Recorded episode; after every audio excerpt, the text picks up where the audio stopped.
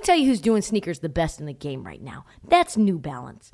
The two way V4, featuring this groundbreaking use of technology with fresh foam. It's called Fuel Cell, creating this combination that we love of rebound and cushioning. Fresh Foam offers unparalleled cushioning for maximum comfort your entire game from start to finish.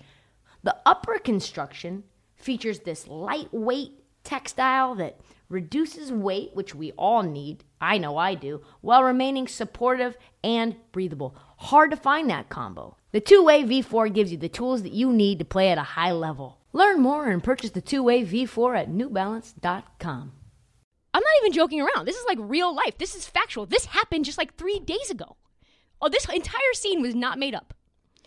Kyrie literally negotiating how many post up moves he's going to get, and Kevin Durant trying to talk him down off that ledge from 10 to like two and a half, but the half is really just me throwing you the ball and you throwing me the ball right back. I mean, what's next? Is it just like Kyrie and Shavasana addressing the James Harden rumors?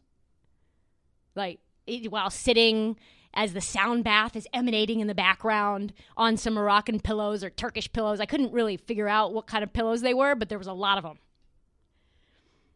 And the reason that he's not speaking to the media, or who he is now calling pawns, he's not a big chess fan, I see, because the pawn is the most important fucking piece in the whole chessboard, but we'll get to that another day, is because he made comments two months ago about LeBron, but like not about LeBron, because he said that Kevin Durant was the first player he's ever played with in his entire career that could hit a clutch jump shot in the final seconds.